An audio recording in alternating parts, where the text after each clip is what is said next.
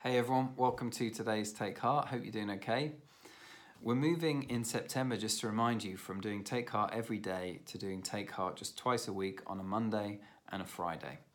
And uh, it feels to me that September at least is going to usher in something of a new season of everything that we're going through. And one of the questions that I've been asking just off the back of that is Is there a key lesson that I want to take with me into that time?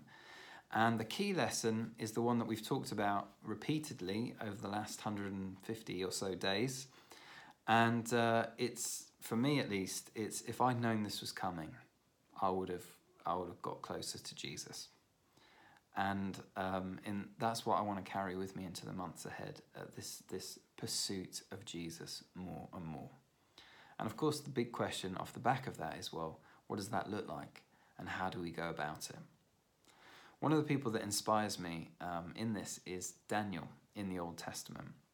He was taken from his home in Jerusalem as a young man, ends up in Babylon, and uh, towards the end of his life, there's a regime change, and some of his political enemies conspire against him, and they effectively trick the king into issuing a law that says if anyone prays to anyone else apart from the king, Darius, uh, for 30 days, they are going to be executed by being thrown to some giant hungry lions.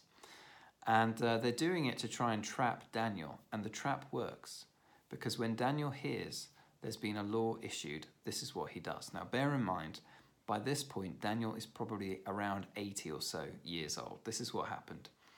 Now, when Daniel learned that the decree had been published, in other words, when he learned he was going to get killed if he prayed to anyone other than Darius, this is what he did. He went home to his upstairs room where the windows opened towards Jerusalem. Three times a day he got down on his knees and prayed, giving thanks to, to his God, just as he had done before. Then these men went as a group and found Daniel praying and asking God for help. And of course, they capture him. It's not hard to capture Daniel praying. Why?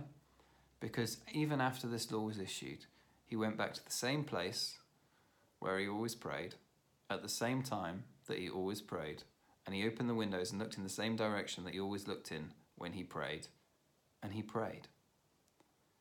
The same place, the same time, looking in the same direction.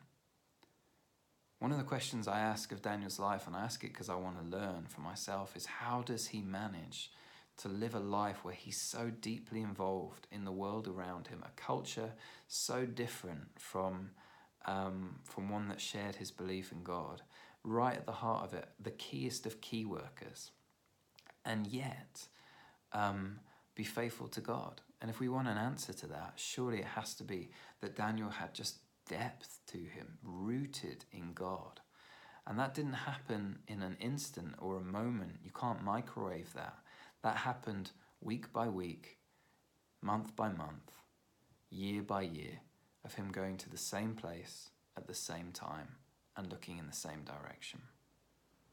Psalm 1 talks about, um, gives us these two images. One is of a tree that's rooted by streams of water that bears its fruit in season. And the other is the image of the quote unquote wicked who get blown away like chaff.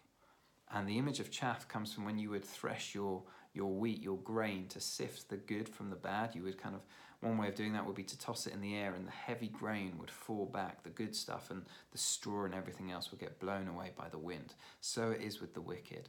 Not so with the tree that's rooted down deep.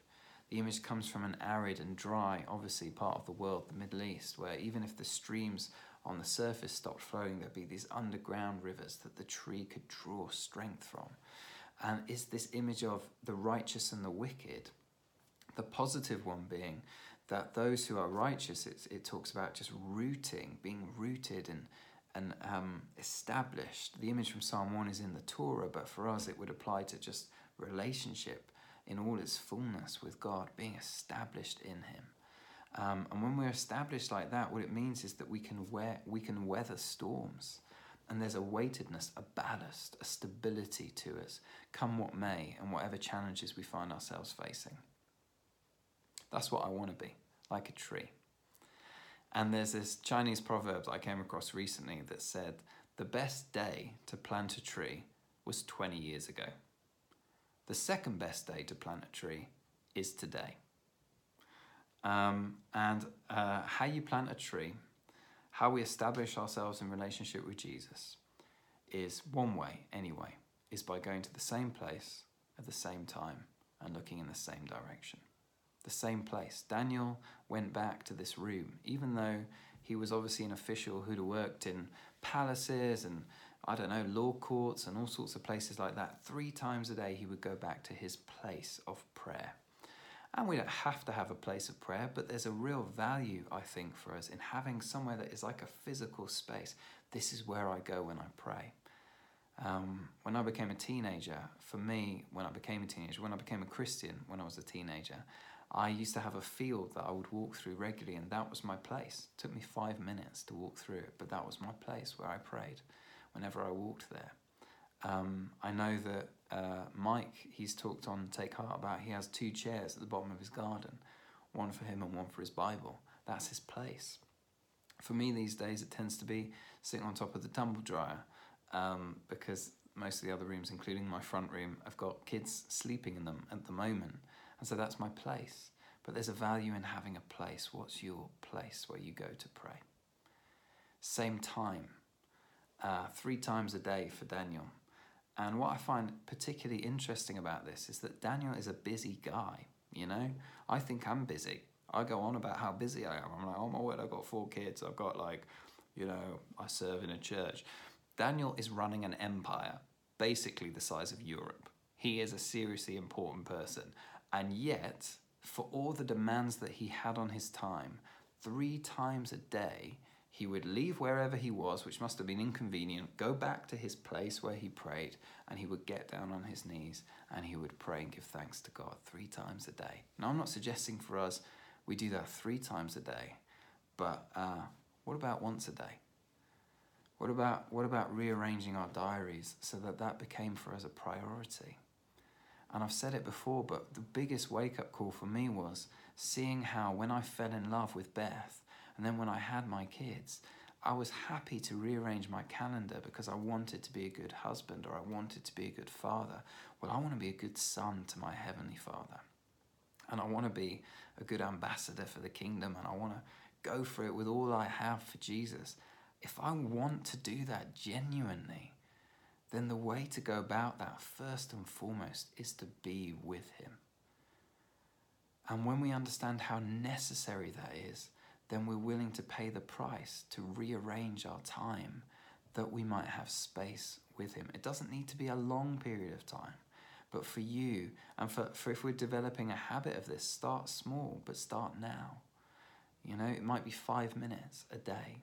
If that's too much, five minutes every other day, and we grow it from there. Again, for Mike, I remember him telling me back in the day when he used to work for Harvey Nichols department store in London, his time was his lunch break. He would go and find a bench, that's where he had a particular bench he'd sit on, and he would spend his lunch break praying and reading his Bible. For me these days, it tends to be early in the morning um, before my kids get up, and the amount of time I have just depends on how long it is before they actually wake up. uh, so it's not as long as I want a lot of the time, but that's my time. Um, what's your time?